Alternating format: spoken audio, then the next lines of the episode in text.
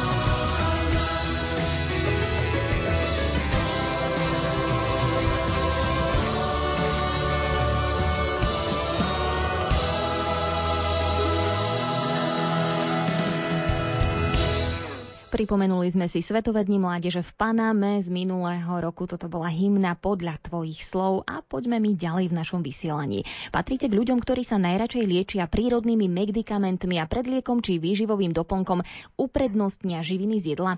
Nie vždy je to samozrejme možné. Niektoré ochorenia, bylinky a cesnak so zázvorom proste neporazia. V rámci prevencie však nezaškodí vypočuť si rady všeobecného lekára Karola Miku z Banskej Bystrice. Tá prvá sa týka probiotík. Poradňa doktora Miku. Píše nám poslucháč, kedy je dobré užívať probiotika? Pro pri užívaní antibiotík alebo aj pri tráviacich ťažkostiach, pán doktor? Aj pri tom, aj pri tom. Tie probiotika sú napokon zdravé aj vtedy, keď neužívate nič, len chcete, aby ste mali tam správnu flóru. No a tam tie probiotika sa dajú nahradiť keď nepotrebujete tak akútne ich dostať do seba, aj aktívnymi kyslomliečnými produktami. Teda všetkými tými, kde je napísané so živou kultúrou. Tak vtedy si to môžete striedať. Napríklad dneska bioky, zajtra zakysanka, pozajtri semár. No proste máte možnosť to striedať.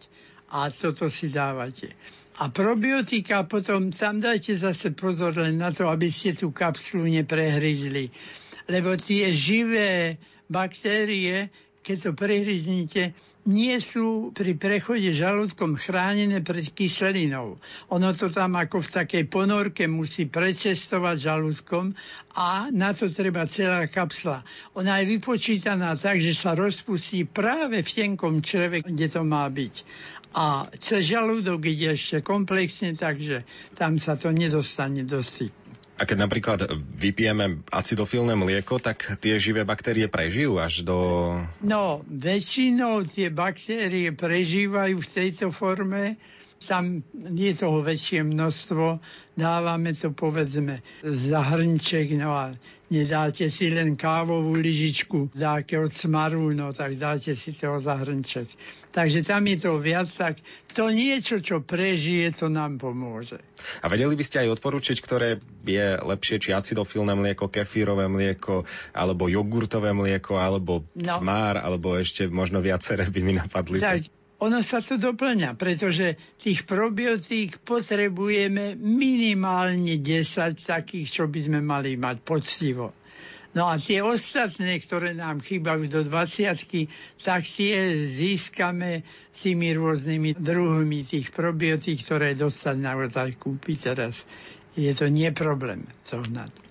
Treba to nejako striedať, pretože napadlo mi, že ak my napríklad by sme používali jednu značku tých probiotík, Áno. tak príjmame stále rovnaké baktérie, Áno. že či oni potom nesúťažia s tými baktériami, ktoré nepríjmame, že by potom boli ako keby v úzadi tie ostatné, ktoré tiež potrebujeme v črevách. Áno.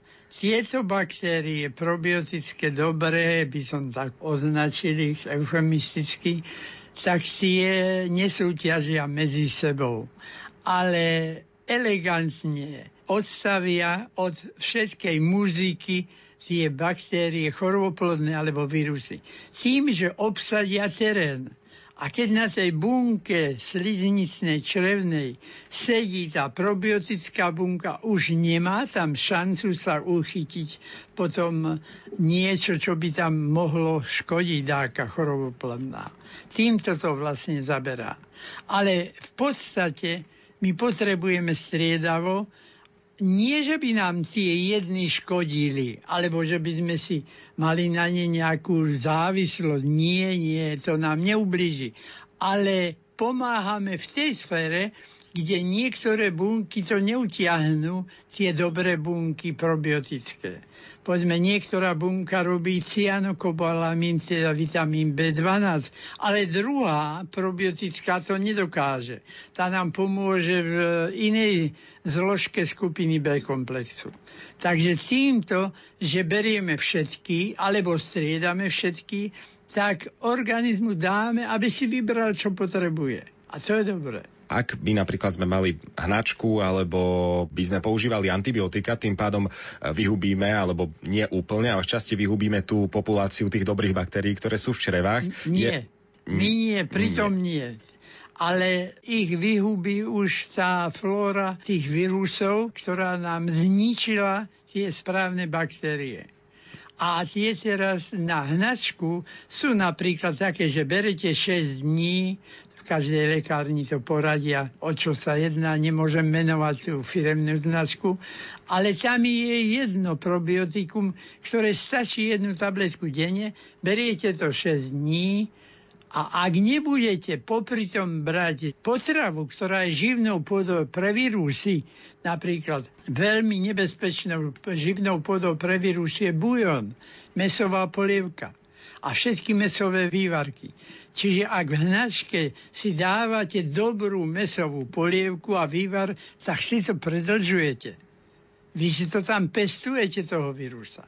No a práve toto je treba dať tam tie probiotika, ktoré nám to obsadia, potom je dobré. A pri tej diete napríklad meso teda môžeme, suché meso, No, nemusíme prvé 2-3 dní, ale tak 4. 5. môžeme, ale radšej si dajme tvarok na meko odhriatý a nízkotučný, aby bielkovina bola zachovaná, ale aby sme predsa len nedali tým vírusom a baktériám potravu. Stáva sa, že niekto na, napríklad by dával tým vírusom a baktériám tú nesprávnu potravu, zároveň by ani nebral probiotika, že sa mu pokazí črevná mikroflóra na dlhý čas a mal by no, to tam mohlo by sa to stať také chronickejšie, alebo aspoň subakutné, že by to trvalo dlhšie. Pretože vyživoval by tú pliagu. No ale keď som povedal mesová polievka, to je síce jednotka vo výžive vírusov a baktérií, ale tam je napríklad aj žltok z vajca. Aj napríklad také masielkové tortičky, čo sú výživné. Tam je veľa vecí výživných, ale ten bujon je najnebezpečnejší pri hnačkách.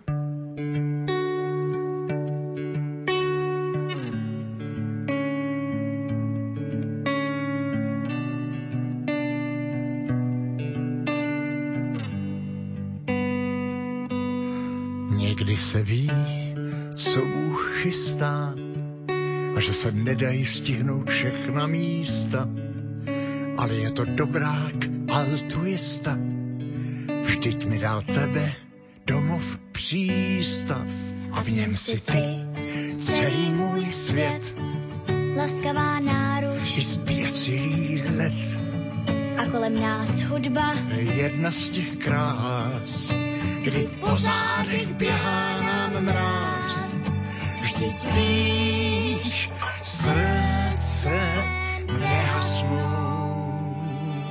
Ale může se stát, tak častokrát, že začnu se bát. Pak nesmíš to vzdát, na všechny z tvých cest má jediná svítím ti dát.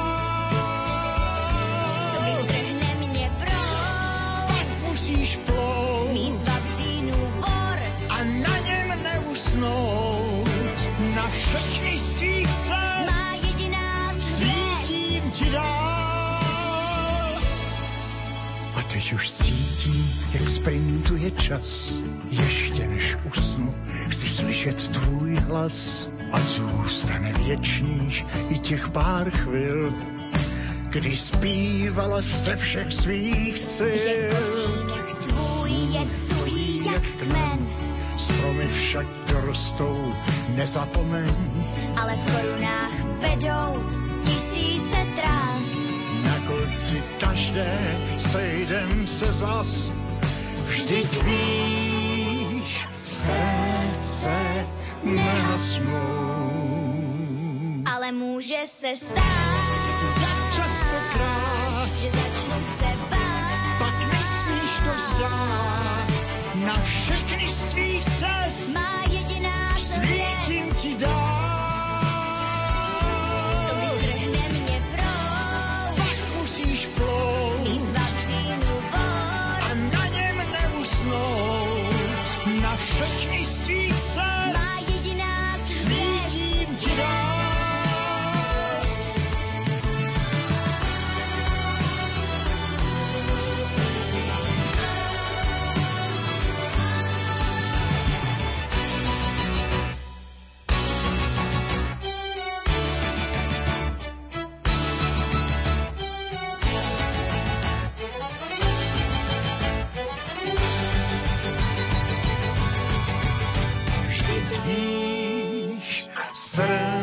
srdce nehasnou.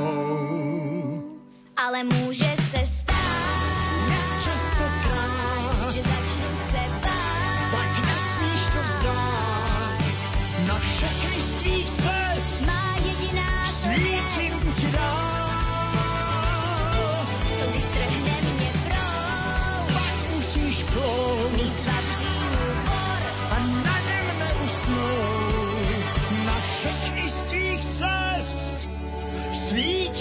ti dál. Někdy se ví, co Bůh chystá. Život s depresiou vie byť veľmi ťažký. Ľuďom s touto diagnózou pomáhajú sedenia so psychológom, no pri ťažších prípadoch musia užívať lieky, antidepresíva. Ako môžu človeka ovplyvniť, vysvetlí všeobecný lekár Karol Mika. Poradňa doktora Miku. Mám na pána doktora takú zvláštnu otázočku. Ako sa chová organizmus, keď e, 40 rokov je monitorovaný psychiatrickými liekami, teda antidepresívami? Čo spôsobuje v mozgu a čo spôsobuje na tele dlhodobé užívanie? Tak, tam sú rôzne antipsychotika, niektoré by som tak povedal, že prakticky nič sa nestane, ale niektoré ublížia, dajme tomu, krvotvorbe, niektoré niektorému inému orgánu. Vždy je to ale tam v príbalovom letáku napísané, čo môže v krajných prípadoch sa stať. Takže psychiatri ale robia tak, že nedajú tú istú liečbu dlhé roky, že to striedajú, čo je rozumné nakoniec, pretože Áno. ak by mal sklon ten organizmus vychytávať práve tie zlé vlastnosti toho lieku, tak potom by sa to mohlo realizovať a jestli to obmieniame, tak potom toto nebezpečie je minimálne. Lebo čítala som v jednom nemenovanom časopise, že keď sa užíva 5 rokov v kuse ten lieky, teda antidepresíva, že Áno. znižujú vek o jeden rok života. Keďže tých antidepresív je desiatky, toto nemožno povedať o každom z nich. Rozhodne nie. Niektoré sú bez nebezpečia na orgány a nemajú vôbec žiadne zlé následky. No ale niektoré áno. Niektoré za určitých okolností áno, za určitých nie. Tak to treba potom si tam prečítať, pričom sa môže a aká je interakcia medzi ostatnými liekami a tak, lebo niekedy je najväčšie nebezpečie, ak sa kombinujú lieky, už tie druhé lieky môžu zvýšiť alebo znížiť to nebezpečie vedľajších účinkov nepriaznivých. Lebo, pán doktor, pociťujem takú neoddôvodnenú únavu pri žiadnom takom nejakom fyzickom výkone. Áno. Jedným slovom, v priebehu do dňajška ustupňovaním dňa tá únava a taká motácia hlave. Môže to byť spôsobené tým, alebo čím by to bolo? No, môže to byť spôsobené aj e, nižším obsahom červených krviniek, dajme tomu pri anémii, pri chudokrvnosti.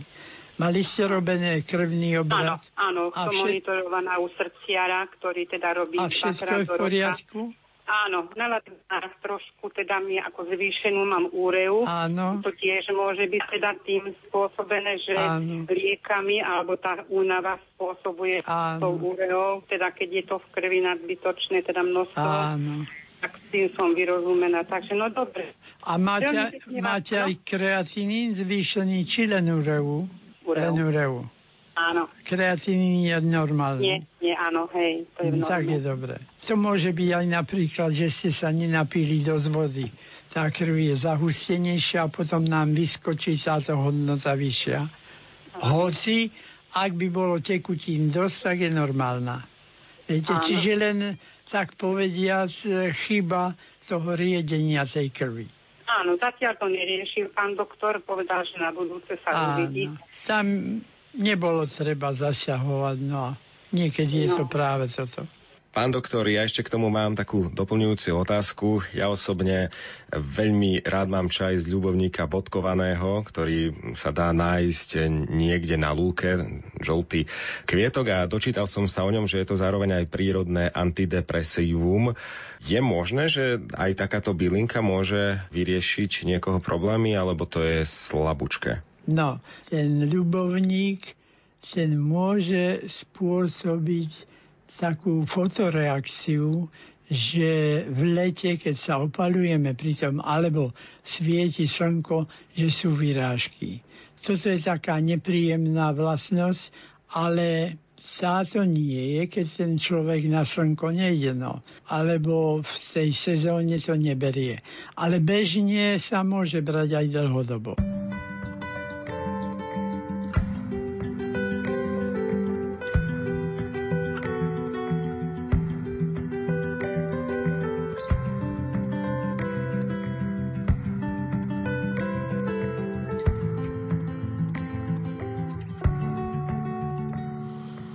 Nebi mám dveře zavřený, závěsy mraků jsou stažený. Zavříno je,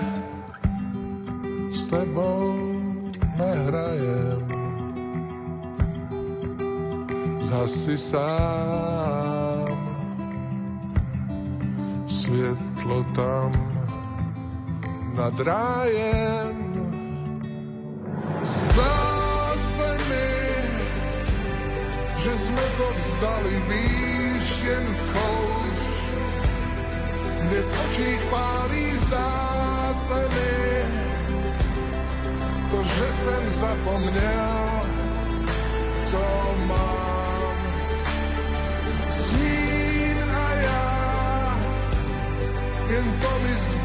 Pláč a křik. Víš, jak to bylo být nejhráč, teď chybí mi tvůj smích i pláč.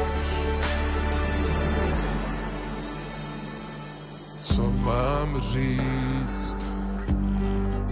holce bláznivý. Mračna jsou pořád tak šedivý. Jak chladná je noc, byl chladnej den.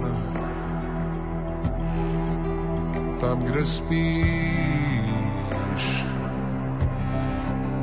tak ať máš hezký sen, kde spíš.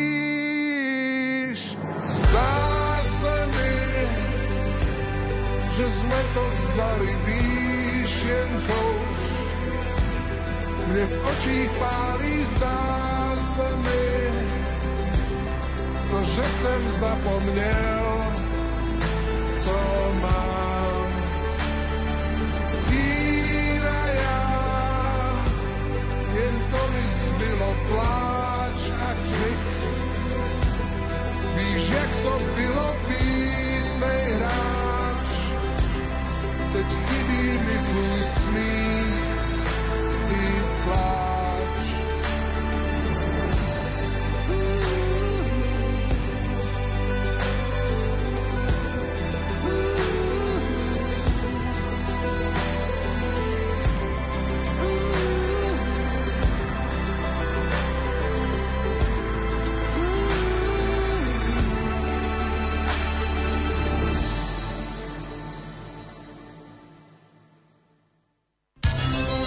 zdravotníctva. Detská fakultná nemocnica s poliklinikou v Banskej Bystrici a občianske združenie Svetielko nádeje môžu ešte viac pomáhať ťažkochorým pacientom. Z medzinárodného grantu získali vyše 88 tisíc eur. Za tieto peniaze nakúpili špičkové diagnostické prístroje pre nemocnicu a nové vozidlo na prepravnú službu pre deti s onkologickým ochorením.